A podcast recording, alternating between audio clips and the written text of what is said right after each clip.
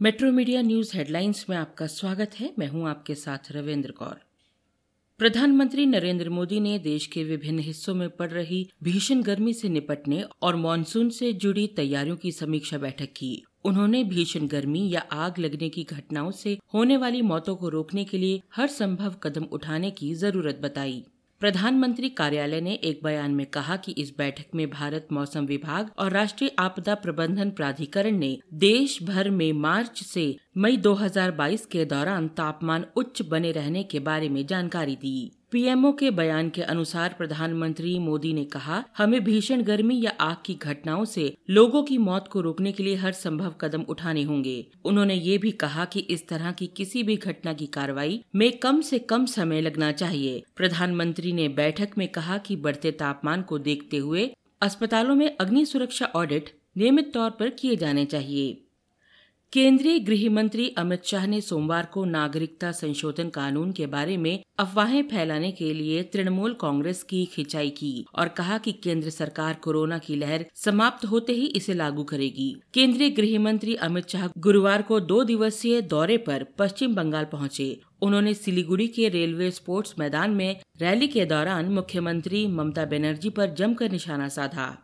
उन्होंने कहा कि टीएमसी अफवाहें फैलाती है कि सीएए ज़मीन पर लागू नहीं होगा, लेकिन कोरोना की लहर खत्म होने के बाद सीएए को लागू किया जाएगा। सीएए वास्तविकता है, था और रहेगा। बंगाल में घुसपैठ खत्म करके रहेंगे।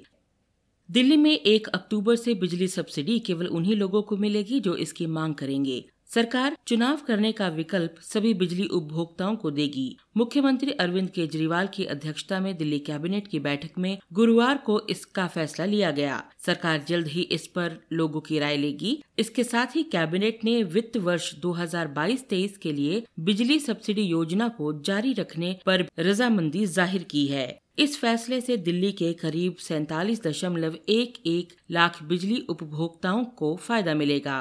इससे घरेलू बिजली उपभोक्ताओं के साथ किसान कोर्ट परिसर, वकीलों के चैम्बर और उन्नीस सौ चौरासी सिख दंगा पीड़ित भी शामिल हैं। राजस्थान के उदयपुर में अपने चिंतन शिविर में पहले कांग्रेस की शीर्ष निर्णय लेने वाली संस्था सीडब्ल्यूसी की 9 मई को कांग्रेस मुख्यालय में बैठक होगी, जिसमें सत्र के एजेंडे पर विचार विमर्श किया जाएगा। पार्टी ने पिछले महीने घोषणा की थी कि 13 से 15 मई तीन दिवसीय विचार मंथन सत्र चिंतन शिविर उदयपुर में आयोजित किया जाएगा, जहाँ देश भर के पार्टी नेता आंतरिक मुद्दों पर चर्चा करेंगे और समाधान पेश करेंगे। शिविर में पार्टी के करीब 400 शीर्ष नेताओं के शामिल होने की संभावना है।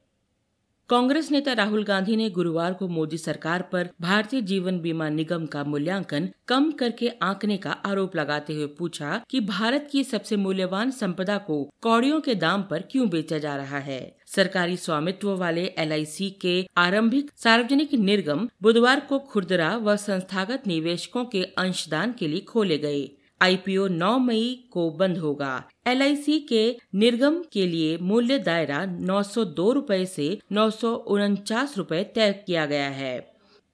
बीएसएफ ने दावा किया है कि आगामी अमरनाथ यात्रा में बाधा पहुँचाने की पाकिस्तान की आतंकवादियों की साजिश को उसने नाकाम कर दिया है। जम्मू कश्मीर में इस संबंध में एक चेतावनी जारी की गई है। बीएसएफ उप महानिरीक्षक एस पी एस संधू ने कहा है कि बुधवार शाम को सांबा ज़िले में चक फकीरा सीमा चौकी क्षेत्र में 105 मीटर लंबी सुरंग का पता चला है सुरंग हाल ही में पाकिस्तान की तरफ़ से खोदी गई है, जिसका मुहाना दो फुट चौड़ा है और इससे अब तक बालू की 21 बोरियाँ बरामद की गई हैं। आज इस डेढ़ सौ मीटर लंबी सुरंग में जब बीएसएफ के जवान उतरे तो उन्हें वहाँ एक काफ़ी लंबी ऑक्सीजन पाइप भी मिली, जिसकी लंबाई दो सौ पैंसठ फीट लंबी बताई जाती है। ज़ाहिर है कि ऑक्सीजन पाइप घुसपैठिए आतंकवादियों के लिए खुफिया सुरंग में सांस लेने का माध्यम है।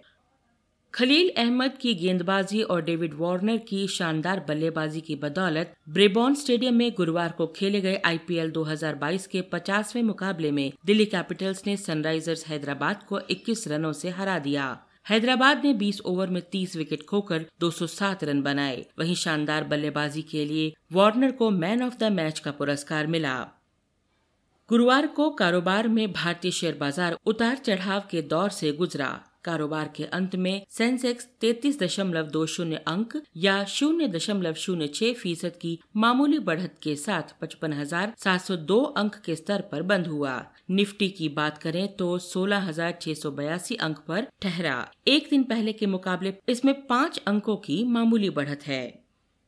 इन खबरों को विस्तार से पढ़ने के लिए आप लॉगिन कर सकते हैं W W W dot metro media live www.metromedia.live.com पर। धन्यवाद।